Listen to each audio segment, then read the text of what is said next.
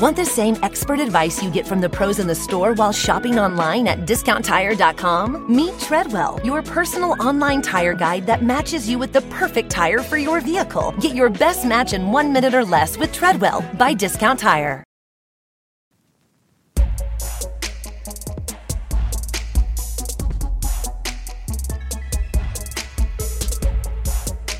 Hello, hello, hello, hello, hello.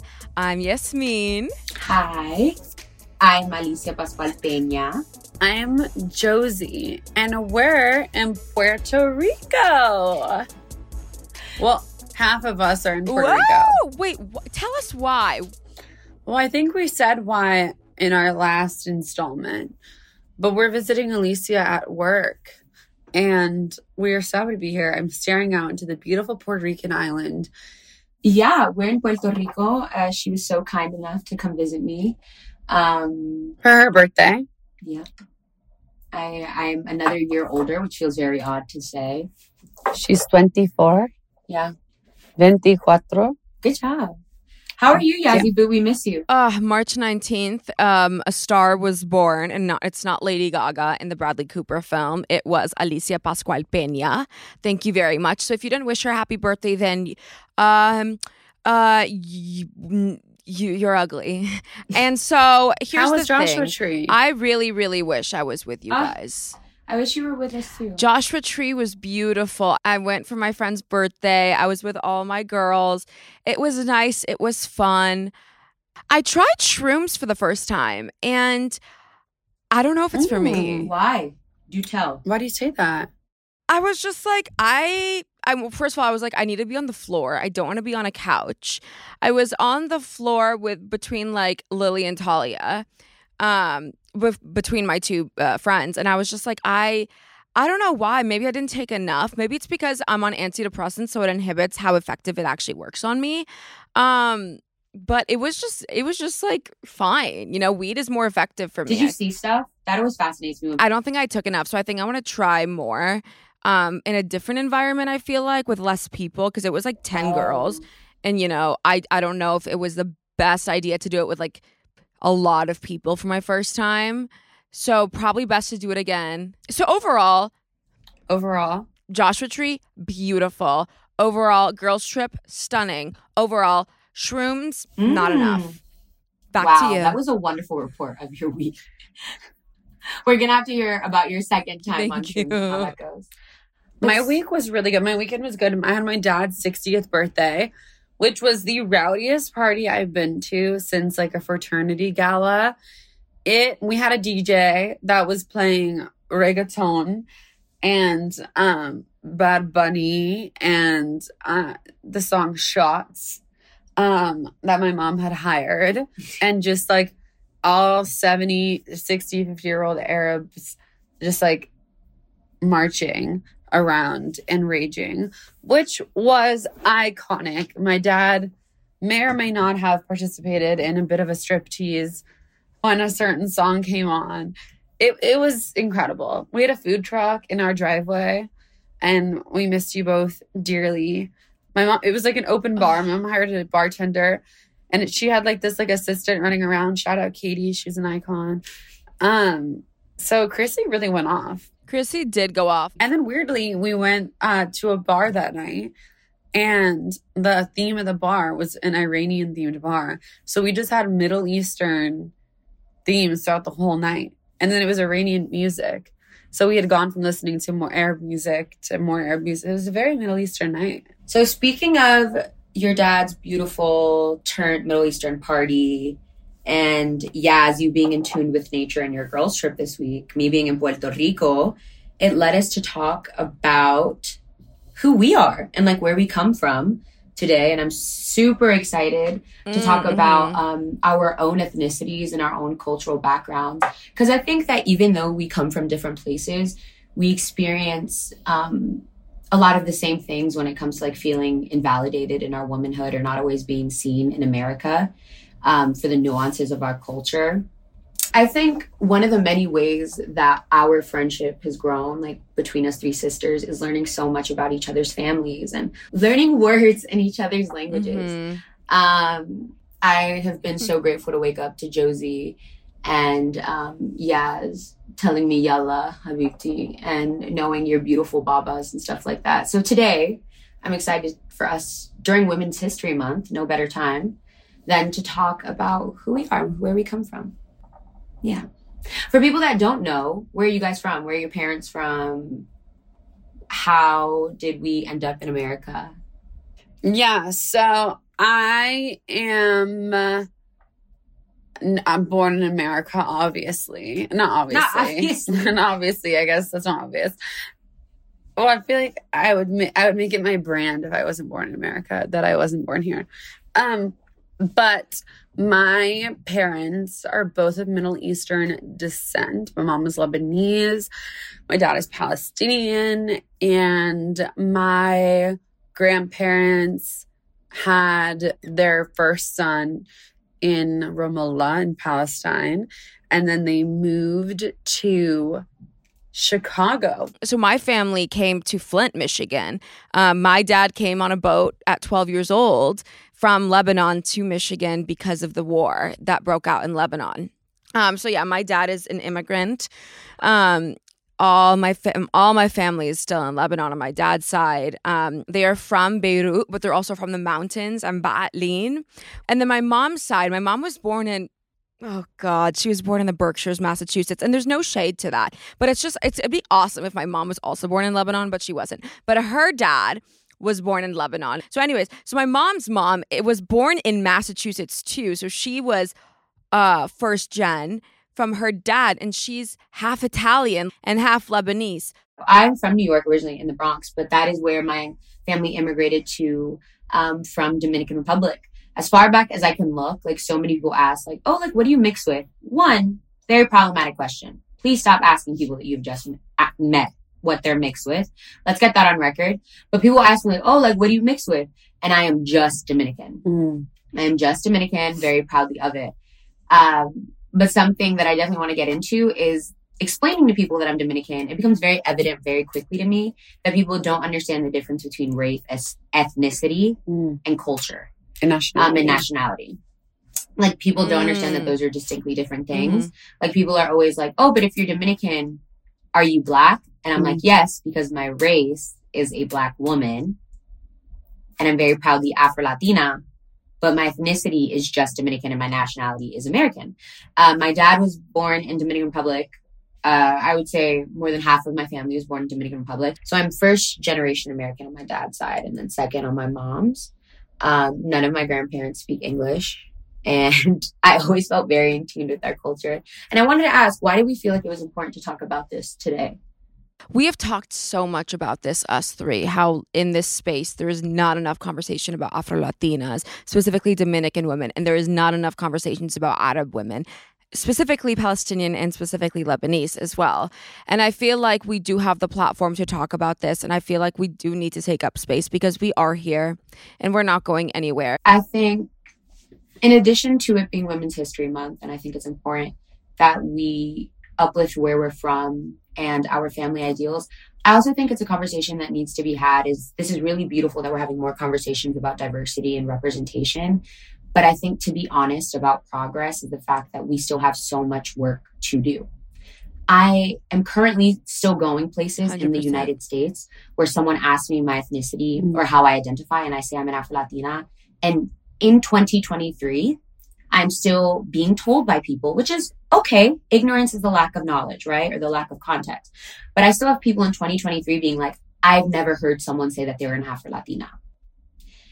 And as much as I think that we are moving in a beautiful direction of seeing ourselves more, that still tells me like there's still so much work to be done. I still need to be uplifting conversations and progress and growth and evolving means the continuous work. Mm. So just because we've had beautiful moments and we have amazing people like Ariana DeBose and Gina Torres and people, and I'm speaking for my own community because I want you guys to have space to too.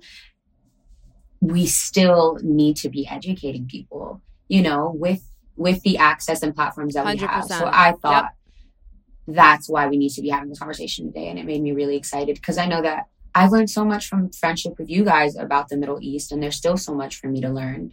Um, and I still think that the media and just the general public doesn't know enough about the nuances about where we each come from. So that's why I think this conversation is really important, and I'm excited about it. You are the first person that I've ever been close or met, I guess, that I'm in my memory as a person who said that they were Afro Latina. Mm. And I think that I think yeah, that obviously there's a smaller community of like Dominicans and Puerto Ricans in LA, although we've seemed to find them. I feel like every one of our friends now one. is Dominican yeah, or Puerto Rican. Have. And I love it. It makes yep. me so happy.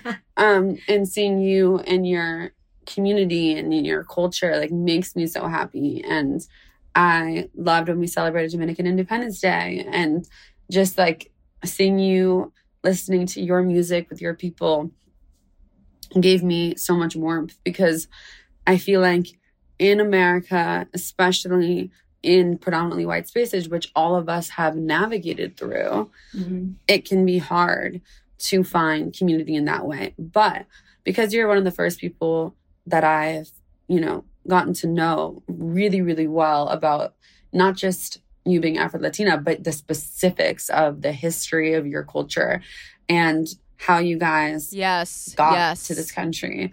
And I was wondering if you'd be comfortable sharing with us the the background behind absolutely, that. Absolutely. Thank you for asking, Josie.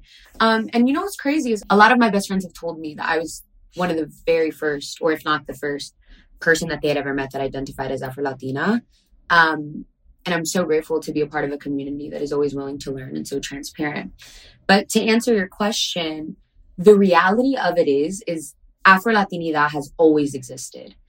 There are Black people throughout Latin America. We're actually such a large portion of the population. But the reality of why a lot of people have never heard the term or don't identify that way is because of anti Blackness being so prominent within Latin America. Mm. So, for example, yeah. growing up, I always knew I was Dominican, mm. but no one in my family in my family identified as Afro Latina, even though we were Black people who spoke Spanish. So, I have spoken about it before, but as much as I loved my culture and I'm so proudly Dominican, I really had to learn what being like Black in America was by myself. Mm because I think that Afro Latinidad till this day is a community that's invalidated. We are gaslit about the racism that we face. Um, because there is something that a lot of Latinos yes. do. And I say this with love because I know that we're capable of being better, is why I speak this way. But a lot of Latinos kind of have this narrative of, oh, because I'm a person of color or because I have faced oppression, I can't be racist, which mm. is far from true. There is a difference between white and black Latinos. There's a difference in privileges. For example, if you really want to get into the nitty gritty of it all, I'm a black woman, but I don't face the adversity of a dark skinned black woman with 4C hair. So there are times that I need to sit and listen and grow from mm. those experiences when I'm talking to my other black sisters and brothers. Um, and a very quick history lesson on my uh, country specifically is Dominican Republic is in the Caribbean, and our original indigenous people were called Tainos. The same way they were like Mayans and Aztecs in Mexico. Us, it was Tainos.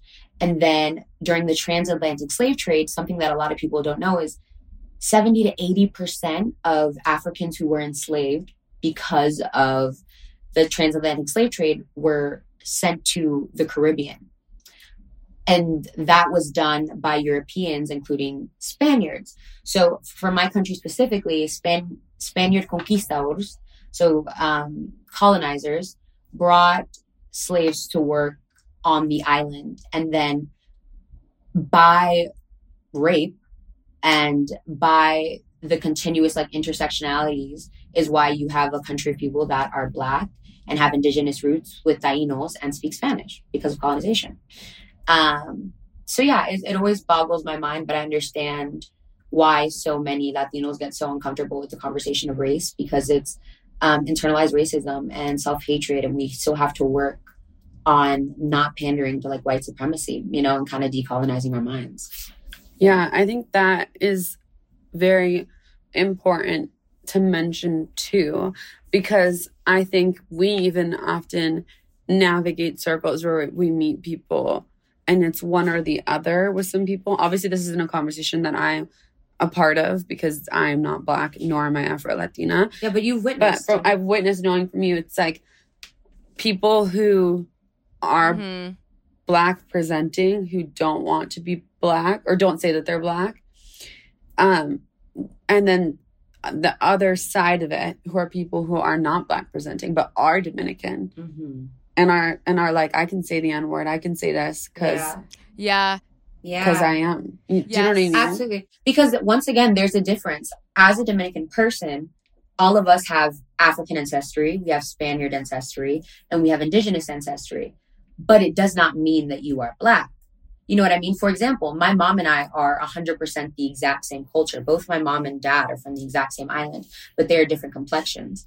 And that's why, like, you know, I think our education system fails us in certain ways because they put us in certain rigid boxes and lack the intersectionality of going, hey, this may be your culture, but not your race. For example, there are biracial people that their blackness should never be negated. If you are biracial and black and white, you should be proud of your blackness. But there's a difference between navigating the world as a black person and having ancestry that is black.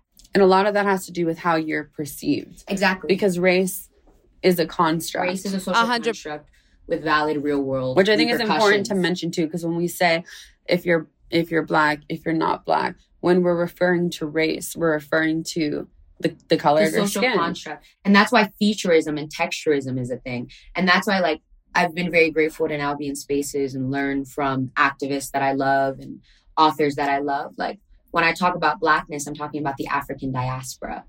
That is why when I talk about empowerment um, and collective, it's in regards to like the African diaspora um, and understanding Mm. like there are nuances of texturism and featureism, and that even though we are one black fa- family that should be united, there are differences in our experiences. And unfortunately, I think my country really still does struggle with listening and validating the racism um, that Black Latinos are experiencing. Because even though we're all Latinos, there's a difference between how we're perceived and the racism that we still deal with in our country. And I think Afro Latinos as a whole, it's still very much a battle to even like feel seen or feel validated. Because I feel like Josie, you've seen it happen to me. Yaz, you've seen it happen to me where people want me to prove my Latinness to them or my Latinidad.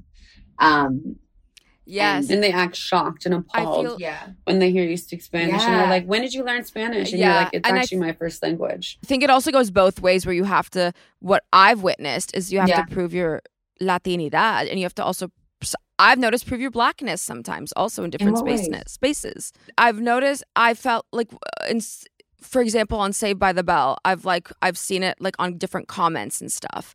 Like people within different communities saying, Yeah. "Well, you're one thing or the other."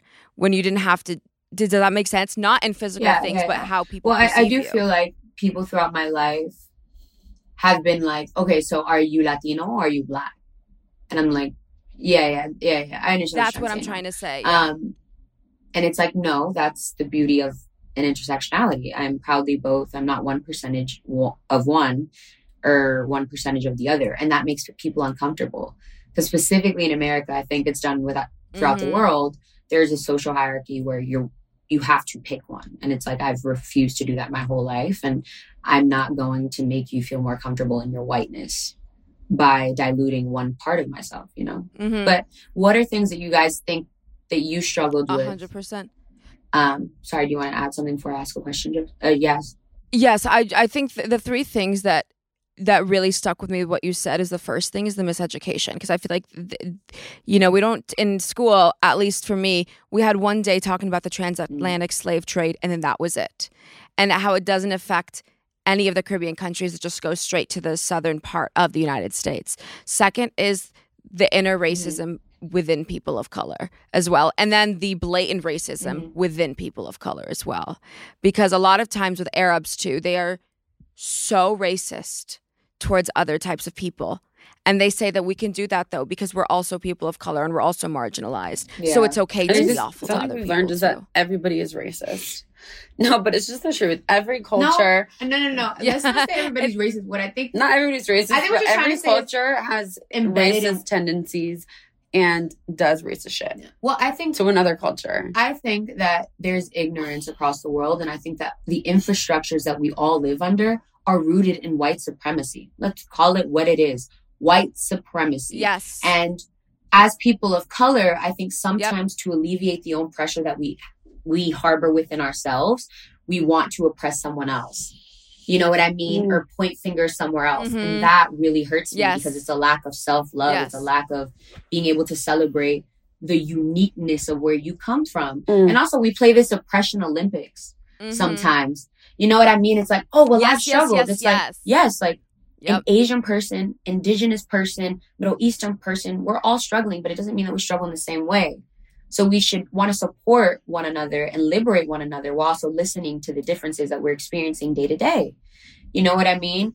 Um, but but I found myself so many Yes, times being like, like you just you trying to be white so bad, or like you really like are trying to prove something that you're not. You know what I Mm. mean? And I think that I've been able to find solace and peace in Mm, knowing that mm. like I'm not supposed to fit in in spaces. You know what I mean? Like all of us are navigating what colonization internally looks like for ourselves. But um, it makes me want to ask you guys, as Middle Eastern women living in America, how have you felt validated? What do you feel like are the biggest obstacles you've had to face in regards to like explaining your culture or celebrating your culture with other people?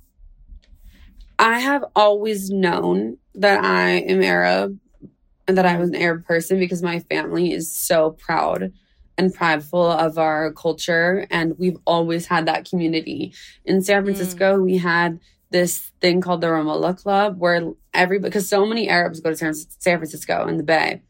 The Bay Area is where the yeah, Arabs the are Bay at. Area. And so the Ramallah Club is everybody Yeah. who's literally from Ramallah, the village that my family is from in Palestine, goes to this club. And once a year, they would host a gala. It's hundreds of people. And this is why whenever I'm somewhere, I'm like, oh, that's my cousin, Yeah. because they're probably from Ramallah. And there's only like a few thousand Yes. people from this one village.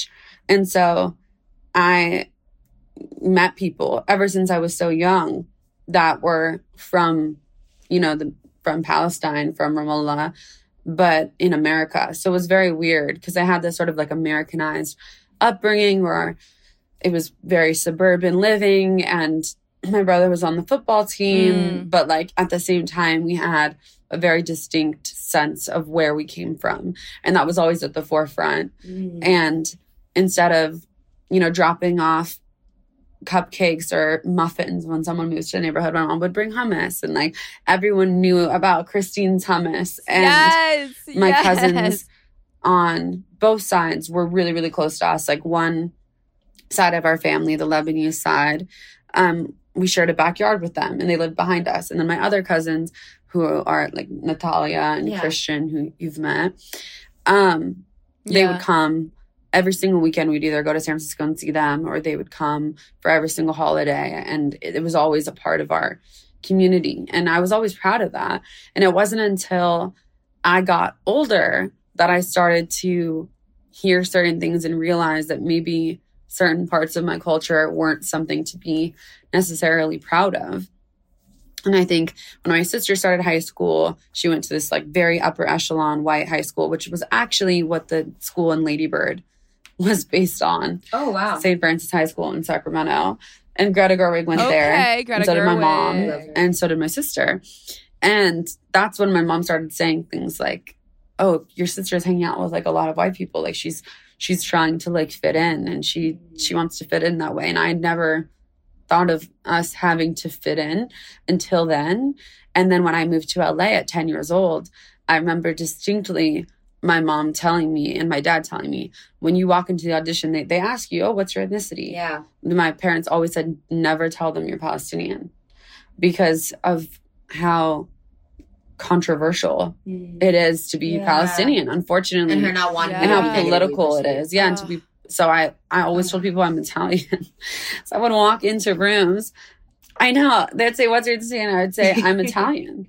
And so I didn't start telling people I was Palestinian until I was like until I was like 16, 17 years old, maybe, Yeah. maybe even 17 years old, Yeah. 18. Like I didn't even post about Wow. you know my own country until I was older. And I remember my cousins, my aunt, my auntie Reem, who I love so much, she would always ask me about it or tell me, you know, why don't you ever tell people why why aren't you?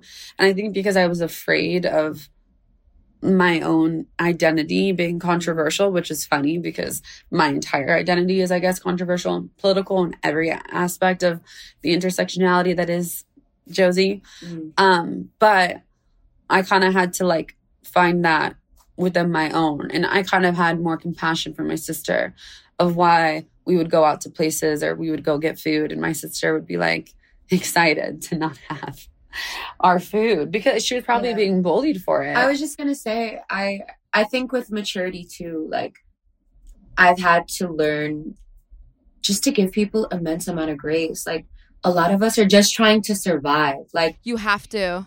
even now, like You when I to. meet someone, obviously not when someone's being like blatantly racist and awful, but when I meet a person of color who is uncomfortable in their own culture, ethnicity, I understand that people have made you to feel that way. So hopefully I can make you feel more comfortable in your skin and where you come from because it isn't easy navigating these white spaces. And like, you know, you No. want to pander to white people to be accepted, to be elevated. Like we are working under these oppressive infrastructures where we want to succeed. And you know, like I engaged in respectability politics in high school and in college, and I am thankful for people in my life like you guys and communities that have given me the liberty to become a lot more radical and speak the way we do. And I also feel like as to Mhm. alienate them even more so than they Absolutely. does more of a disservice absolutely. than we really think it does.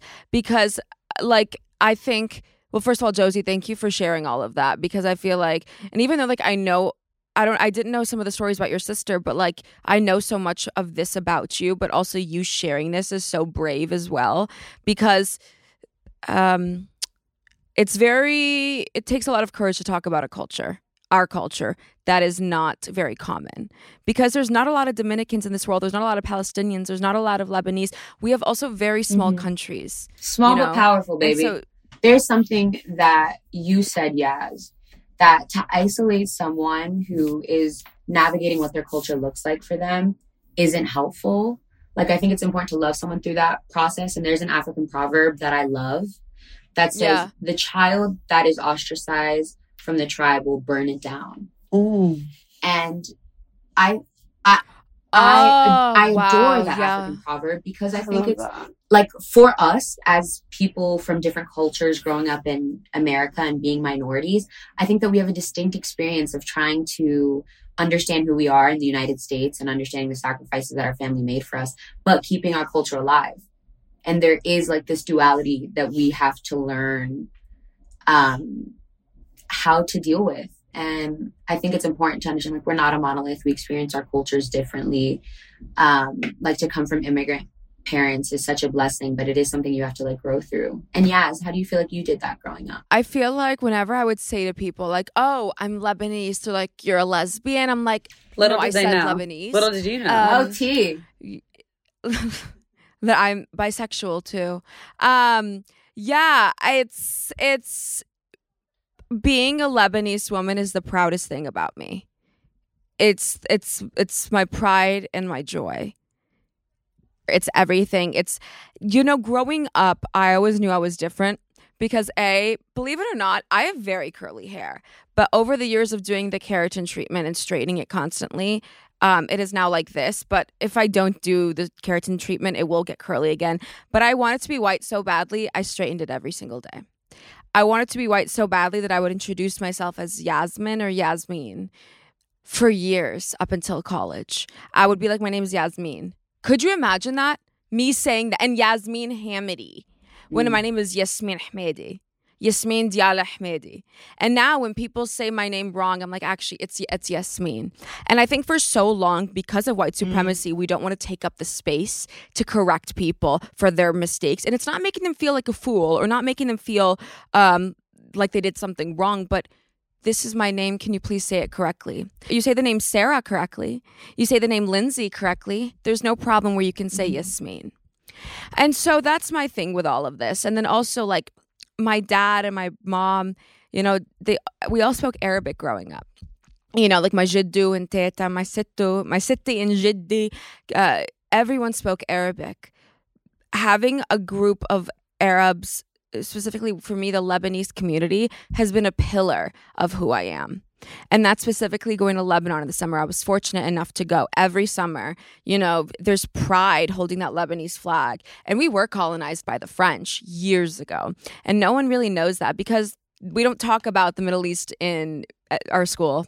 We don't talk about the Middle East whatsoever Yeah. unless it's about war. You know, um, and I think specifically after 9 11, you know, the world of how we view Arabs have completely changed after that. Um, and I think, and like, I, there's been spaces it's been harder to navigate, like traveling is harder to navigate, you know. Um, also, introducing my parents to people. I was always nervous to introduce my family to people growing up because they were always loud. Arabs are loud. Arabs are rowdy. And like my mom's name is Amal, my dad's name is Mahmoud Dani. Like, you know what I mean? And there was for so long, I was like, they're just going to be loud. They're not going to want to. They never took us to McDonald's growing up. They never took us to fast food chains. We just make some jejuriz or lebni with khibis, which is bread in the type of yogurt with khiyari, So which is cucumber on it, and then eat it. The food, the culture, the music, there's nowhere I feel more home than like being in Lebanon or like even like going to Josie's house to be with her parents because my parents are in the Bay, but like when her parents are here, like having your mom put out the fresh veggies and fruits out with a little bit of bread. You know, it's little things like that that reminds me of home so much. And then also seeing at your dad's birthday, everyone doing the depki. And a depki is a type of Middle Eastern dance, and every country does it a little bit differently. Palestine, Lebanon, Syria, everyone does it a little differently, where everyone holds hands and they go around in circles or around in a square and they just dance. And I we could do a tutorial sometime to do it, but I think for so long I wanted to be white. And for so long, I hated the fact that my name was Yasmine. You know, I used to want to make my name Lorraine after Hilary Duff No. from Cheaper by the Dozen. I didn't. Yeah, out of all the fucking names, why not? Lorraine is such an Yeah, ugly no one knows that. I wanted you to name my name name. Lorraine. I remember when I was like 10, I was like, Mom, I hate my name. Call me Lorraine. I was like, Why? And I go, Because I wanted to c- color my hair blonde. I wanted blue eyes. I would start cutting my hair, like shaving my hair, but like my mom didn't let me shave it. The- Is this with you guys too? Did your parents not want you to shave your hair? They always said wax Okay. it because it's gonna grow back this darker. is something that I still don't do till this day, and I'm so grown. My mom told me to never shave above my knee. So I shave above my knee when I tell you maybe two times a year. But she It's- doesn't have hair above her knee. I do. Yeah. But my mom just told me that. But speaking of hair, I You're was- lucky. That's one big insecurity that I feel like I have because Mhm. as Arabs we have so much hair, and thank God that we do because the hair on our head. But you no, know, because our the hair on our head is very thick and and luscious and amazing, and I love my hair, even though my hair can be a bit of a bitch to style sometimes because it's so thick, and I think people are surprised all the time about how You- big my hair is You have such beautiful thick hair. I love it. but i um i i yeah i feel that all the time like there's hair on my body and and that's why it makes me feel so happy to see other arab women and other arab people and like my own sister like who also like have hair on their arms and like thankfully i don't have my mom has like grew up getting her like upper lip wax and things like that that i don't have to do thank god. But like that's very big in in our in our community is I- having so much hair. And that was something that i was always so embarrassed about. And i feel like i've had to learn to oh, i even said it to you today. I was like i'm so mm. embarrassed. But like i have to own learn to like rock it and own it. And i'm grateful for it because i have my brows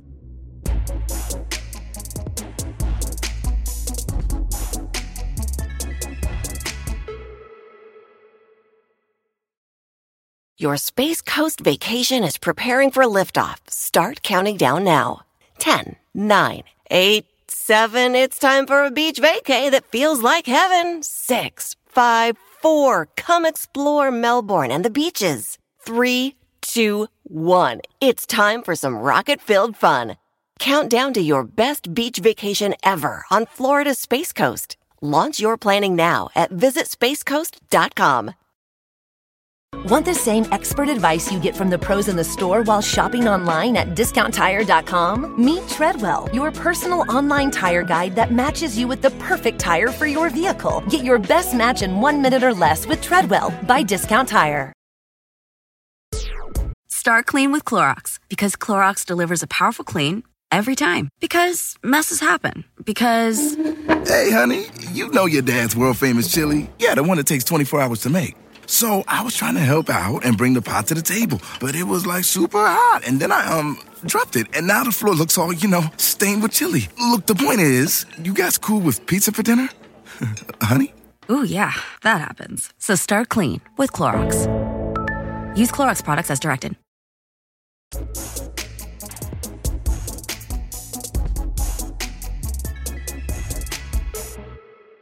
What are things that as a kid, specifically in regards to like your culture, what are stereotypes from our cultures or misconceptions that like we had to like overcome or that would like really frustrate us? I have oof, a laundry list as a Latina. Specifically being an Afro Latina, just number one, people being like, you're not a thing. Like I've had people straight up be like, no, no, no, no, you're not.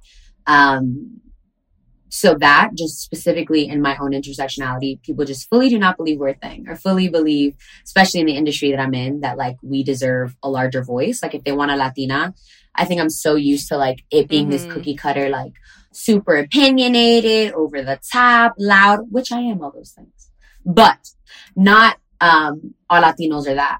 Um, Ooh, being over sexualized is a huge yeah, thing. I think because I'm a Latina woman, um, people being Latina and Black because of misogynoir and then, you know, um, machismo.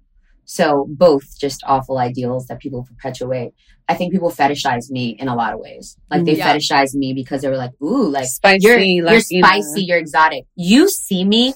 I think that I've done yeah, so yeah, much inner work to not respond um, from a place of hate when people say things. But I think my one thing that I still like, my eye twitches when anyone says to me, which people still do, is that I'm spicy. Well, also another thing that I've been prejudiced to you about. Oh gosh. Is, and this is in large part because of my own ignorance. I, it's so weird to say I grew up growing up in LA uh, because I kind of did grow up in LA. I moved here when I was like nine, ten years old. Yeah, I feel like LA is a part of your. The majority of my life I've lived in LA, mm-hmm. but I think because of that, so much of my experience and knowledge with Latino people is Mexican culture because we are so close to Mexico. And like everyone, I grew up learning Spanish and meeting people that speak Spanish. And on the street, you could speak to like one out of every yeah. 10 people probably know Spanish in, yeah. in Los Angeles. And I Shout just assumed. I remember we were at a Roma cafe, and I was just like, "You don't like spicy food? How are you Latina and you don't like spicy food?" Yeah. And you were like, "Because I'm Dominican, bitch, and we actually don't have any spicy food in our national in, in, in our national meals. food." Yeah, and that is a misconception, and it seems so minuscule. That is like one of the biggest things. And mind you, I love the Mexican culture. Like I've been called the Blaxican many a times in my life, and I'm honored. But I'm just like I'm not that. There's this thing that we do that we homogenize cultures and it does a disservice to all the beauty that cultures have within them. Like I'm, I've had to tell people like, no, I'm not Brazilian. Like someone just yesterday in this hotel in Puerto Rico, a black man came up to me and goes, you're Brazilian, right? And I was like, one, sir, you don't know me. Two, no, I'm not Brazilian. I am Dominican. Like people are so emboldened to just like assume. assume. And I'm just like, don't do that and ask. And like growing up with my name, like literally like I had an agent once tell me to not even not even just that. Alycia. I had an agent tell me to change Alycia. it because you know they weren't going to see me for Latina. And shout out to her because she wasn't wrong. Like for the first few years of my career, like I just was right. Um, people just didn't want to see me. What does she want her name to be? They were just like, "Do you want to like drop your last names because it's so long and because like you want to lean into being ethnically oh, ambiguous?" Like yeah, they were like, it's I so know that's long. what they always called me ethnically ambiguous. Yeah, they're like, you're ethnically ambiguous. You can go out for everything. And as a little do. girl, learning who you are, like, it was hard because I, I did have to ask myself, should I be proud of being black? And should I be proud of being Latina? And then, like, even in high school, I had like mm-hmm. a group of mm-hmm. people call me Consuela. Like, and I'd have people be like, "Oh, Julio Esteban, like from Suite Life Zack and Cody," because my name is Alycia. Love him. They're so that. No, yeah, we love him. Shout out to him because my name Did you inadvertently memorize it? No, that's the thing. I didn't know it. I don't know if they're Julio. Like, shout out to that Latino man. Oh, but I was like, Julio yes, my name is Alycia del Sol Pascual Peña. And I love all of my name. And I'm glad that I didn't change it or drop it for acting or to lean into being ethnically ambiguous. No, and you know what? Our ancestors and also your parents worked so damn hard to give you that name. They didn't just wake up one morning and be like, "Oh, her name's gonna be Alycia del Sol Pascual Peña." Like, no, they put effort into that. Do you know what I mean? And so it's important to carry that baton on because that is a part of Yes, your I can't think of any Um, misconceptions or stereotypes in our culture. Why? Are you lying? Oh, I've been asked any before. I've been I, asked I can't before. Think Um, As Arabs? yes, Bitch, I'm I joking. Can, I can tell you right now. I've We're called- it's sarcasm. We're called terrorists. We're bombers. I thought you were serious. I We smell. We're called we're, we're bombers, we're terrorists, we're maids. We smell camels, sand. Um, I've been asked before, like, where is Lebanon or what's that? The amount of times where I'm like, I'm Lebanese, it's either, oh, you're a lesbian. I'm like, no. Or B, um, you're Lebanon. Uh, where's that? What's Lebanon? Where's that? Is that near Czechoslovakia? Is that near one of the countries in the Europe area? No, that is in the Middle East. One you're a fucking asshole. That's what you can that fucking do. I think is also important to men- mention too that it's a misconception is a lot of people think all Arabs are Muslim, Mm. and there's obviously nothing wrong Yeah, with being Muslim. yeah, I have yeah, so many cousins that are, and know people that are. But I think religion. that there's so there's so much religious diversity in the Middle East Mm. and specifically in Palestine, like back in the day, every single creed, um, religion existed in in that area, Yeah. and everyone lived together happily, which is why it's sad that Yeah. that everything that's happening Yeah. with the apartheid really. Israel. Yeah. And I think Free Palestine. that is also something that is really difficult to navigating the Israeli Palestinian conflict, the apartheid, because I am meeting people as an adult and navigating the world as an adult and wanting to make friendships and connections and having such a turbulent thing a part of that just comes with being existing Mm. makes things a lot more difficult and like i'm that's why i'm really grateful to my friends who are from tel aviv and their families are from the, the other side of the west bank Mhm. and like my friend mimi and we have like long extensive conversations Yeah. and i think i think those are so important and i also think my activism and my speaking out is so important Yeah. and i it's it's so it's so difficult too because i think when you talk about any apartheid or any oppressor it's hard to look at it like having a conversation because how can you have a conversation with with about something that you're being oppressed about Yeah. like where and your where, own personal where- family is dealing with. yeah Like, I I will say, um, I really really commend the both of you guys because I have seen people lack so much compassion in regards to the conversation about where you guys are from. Like you guys aren't actually dealing with the implications of the apartheid, and it um disheartens me that I personally don't think enough people around us are saying like free Palestine and having this conversation with enough context and knowledge of what's happening on the ground. As as a friend, I think you guys really intelligently and kindly educate people when you shouldn't have to, frankly, because people should be aware of the atrocities happening and the apartheid going on and the amount of lives being lost. I am not Palestinian, but I am as an Arab woman. I think it's I think it's all the more important as another Arab country and as another we have to stand up for our other Arab siblings specifically in Palestine because I feel so often the Middle Eastern countries they want to remain silent on things and they want to like just mind their own business when our brothers and sisters and siblings are being affected by this directly. Yeah. And that's something like I pride myself and my family doing. Like we're never we're never going to stay silent about this because it does affect the people we love and it does affect us too. Because Alycia, you have said this and it has always stuck with me. And this is not even specifically to do with the Arabs, but this is something to do with every marginalized community. Is what what is the exact wording of it? A win for one marginalized Yeah, community like is a win our- for all.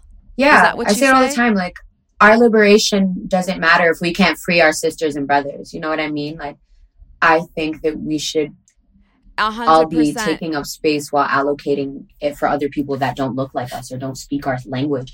I think that's what progression looks like. I think that if we want to fight for an equitable world, it's about learning about other people while also standing true in who we are. There is a lot of ignorance within the Lebanese community, and there's like a lot of like right wing Lebanese people, and and that You want to take it there? Let's take it there. Get me started. but that's also important to talk about too, because not every community thinks the same, obviously. So I just I find that interesting, and I think we when we talk about 9-11 which was obviously one of the worst things to ever happen to our country and hmm such an awful like abhorrent day and an event. Yes. but when we discuss it i think it's important not at the same time because i think we need to honor the lives lost and how awful that was and how traumatic that was. But i think it's also important to discuss the way Yeah, arabs were perceived in this country changed tremendously after that day. And we didn't even have TSA or security at airports until 9/11. Yeah. It And and they were taught and they were they learned how to look out for, you know, certain threats. And most of that was just racial profiling. And navigating the world as an Arab person, one that I an identity that I don't necessarily am perceived immediately by people Mm. to have. Mm. So I have the privilege to pass in that way. But my family members who wear hijabs or, you know, cover their hair and are wearing certain things, you know, are immediately stopped or immediately spoken to. And there is evidence statistically that Arab hate crimes towards Arab people went up by astronomical numbers Yeah. after that. And I think that we forget how the way we are perceived, the, the way we perceive our own people. Um, and I just think that is an important thing to mention. I think it's important to acknowledge that. But so I want to go back to what you said about the the right winged, very conservative parts of the Arab community and also a lot of POC communities too. There's like this special little pocket of like conservatives. Like who am I thinking about? Judge Jeanine Pirro on Fox. She's a Lebanese. Isn't she Lebanese?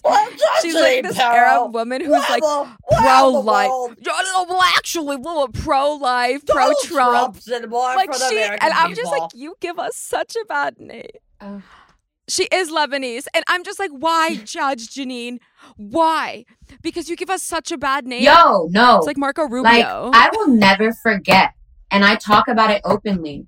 One of the highest demographics to vote for Trump were Latinos, were white ass Latinos. And I will never forget, like you do not stand in solidarity with your sisters and brothers of color. And I've I've had people who are very right wing tell me, Alycia, pero we're all Latinos. And I'm like, no, because we're not living the same life. And you're okay with being complicit to my oppression hmm. and you're taking part in that. And there are, I think, and I think this is a much larger narrative upon just immigration, not just even our own cultures, but people within our own cultures fit within this mold, that they will get to America or immigrate from a place, understandably, because they're um, overcoming adversity or they want a new life, which is something really commendable. But then they get there and they want to assimilate so bad that they believe that they need to prove themselves in whiteness or um, associate with oppression. And I, I'm sorry, like I'm, I will never justify that. I think I have Yes. um, understanding and compassion why there are peculiar people that believe in the bootstrap theory. Um, and it's like, no, I, I think that you've forgotten where you come from and are lacking compassion for people with immigrant stories and understanding that it looks different. Like my dad, I don't know why he's telling me this as a little girl, but my dad would tell me, because I have never understood why there are so many Latinos or so many people of color that are so complicit in the oppression of other people. And he would say, unfortunately, a lot of people do this thing, and he calls it like the bus theory. Because if you know anything about New York or even in Dominican Republic, we call them guaguas, are super packed. And it's like before you got on the bus, you'd be chasing that bus. I know I ran after a bus in the Bronx. You'd be chasing that, you'd be chasing that Alycia. bus. Alycia. And you're like, and you you literally are trying to slip like a couple of dollars to the bus driver, like, please, like, stop here in between stops. But then when you're on that bus, you will have people in the back advocating, no, keep going. They missed it. They missed the bus. They missed the bus. Or, oh, no, no, no. Like, it's this, this bus is packed right now. I just wanna let realized you're giving an analogy. Yes. Because I'm like, Yasmine, you've never been on a bus. That's why I was like, why are you?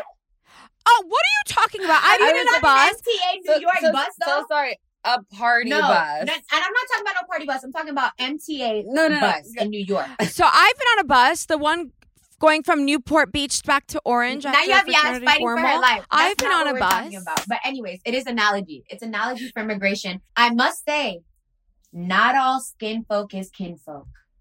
We must remember that, my sisters and brothers.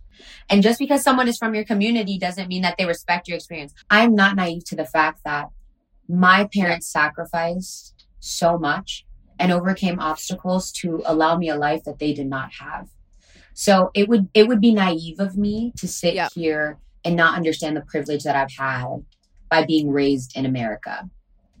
So I'm so grateful that I was allotted an education and I had resources that my parents didn't have. Like they come from the most humble beginnings, um, and that is never lost on me.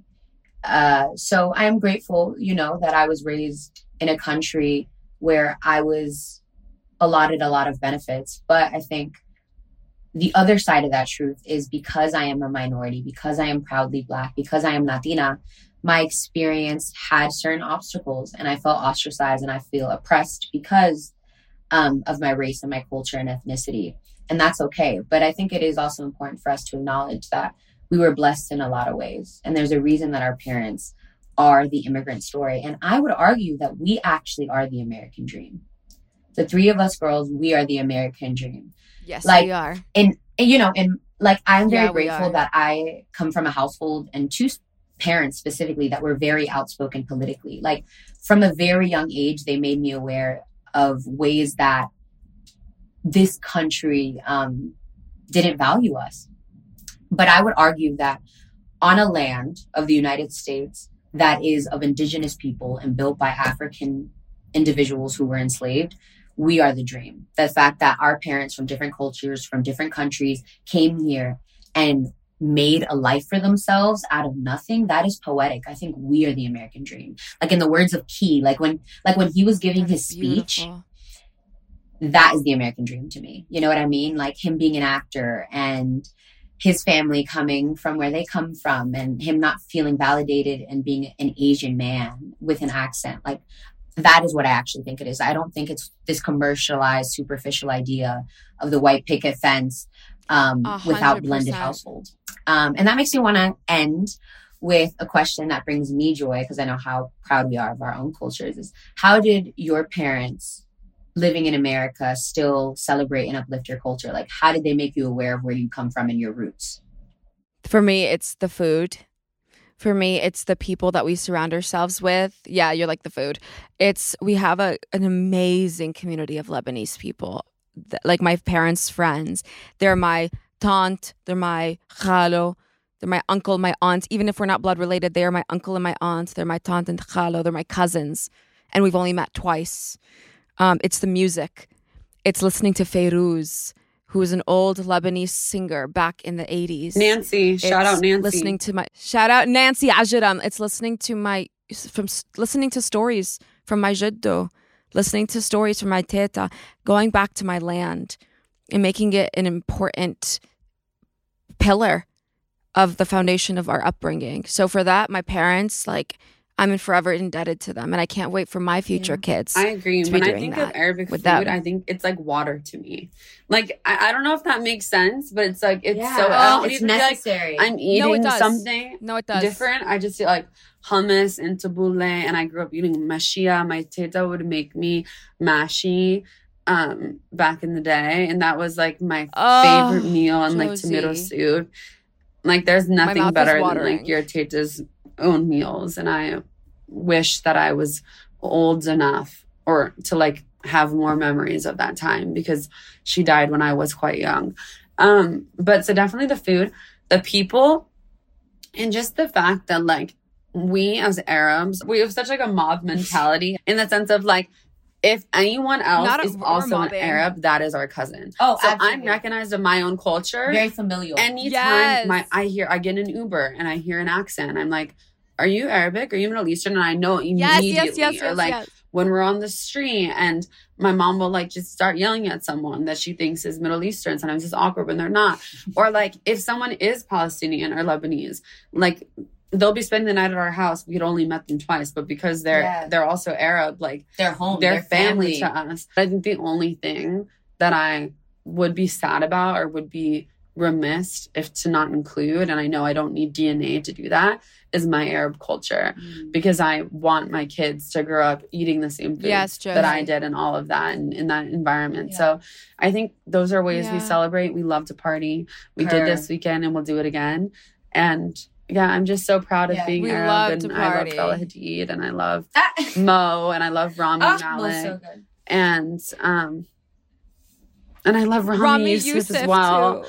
حياة know, قلبي so- يا حياتي I يا just want to say Josie. I'm really proud of you guys. It's not easy to always stand in your truth and your in your culture, especially when it's like politicized or people may deem it controversial, quote unquote. And I hope you guys both know like you have blessed me. I have been so honored and it's been like one of the greatest gifts knowing you guys to not only know you on a personal level but learn more about your culture and your traditions and your phenomenal food.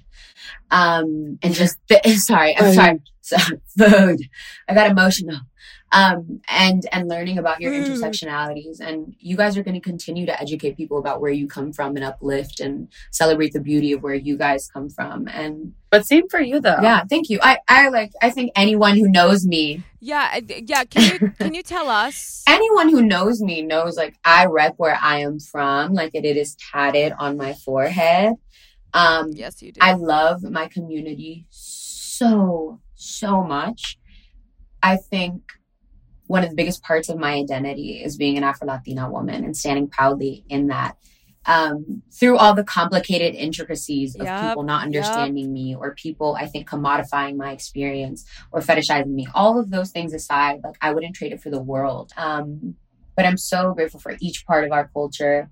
Every single part I take pride in. And I just am always so humbled to share moments with my community. Like our food is the best. Tres golpes is like my my It favorite is. meal on the planet.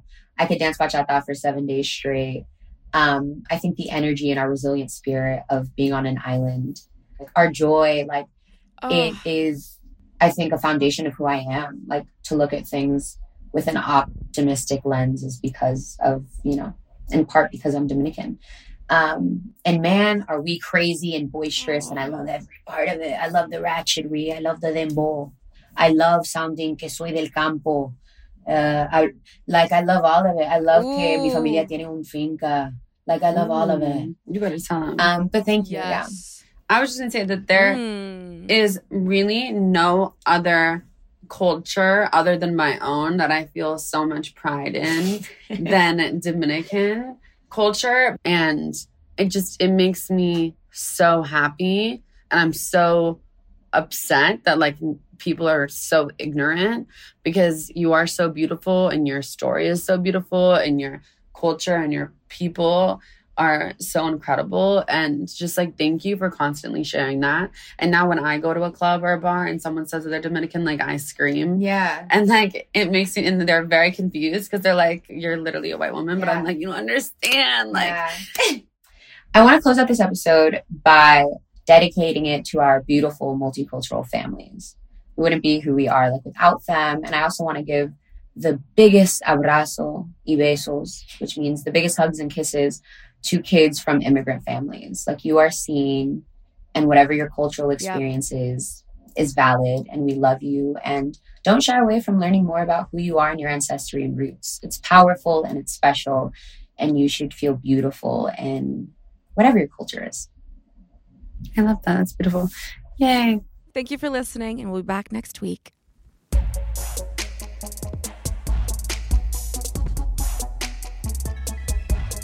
Dare We Say is a Crooked Media production. Caroline Reston is our showrunner, producer, and mommy. And Ari Schwartz is our producer and show daddy. Fiona Pastana is our associate producer, and Sandy Girard is the almighty executive producer. It's hosted and produced by me, Josie Totah. And me, Yasmine Hamadi. And me, Alycia Pascual Peña. Our engineer and editor is Jordan Cantor, and Brian Vasquez is our theme music composer. Our video producers are Mac DeGroot, Nar Melkonian, and Dylan Villanueva and Mia Kelman. Lastly, thank you to Jordan Silver, Gabriella Leverett, Jesse McLean, Caroline Haywood, Shayna Hortzman, Daisy Cruz, Danielle Jensen, and Awa Okalati for marketing the show and making us look so damn good.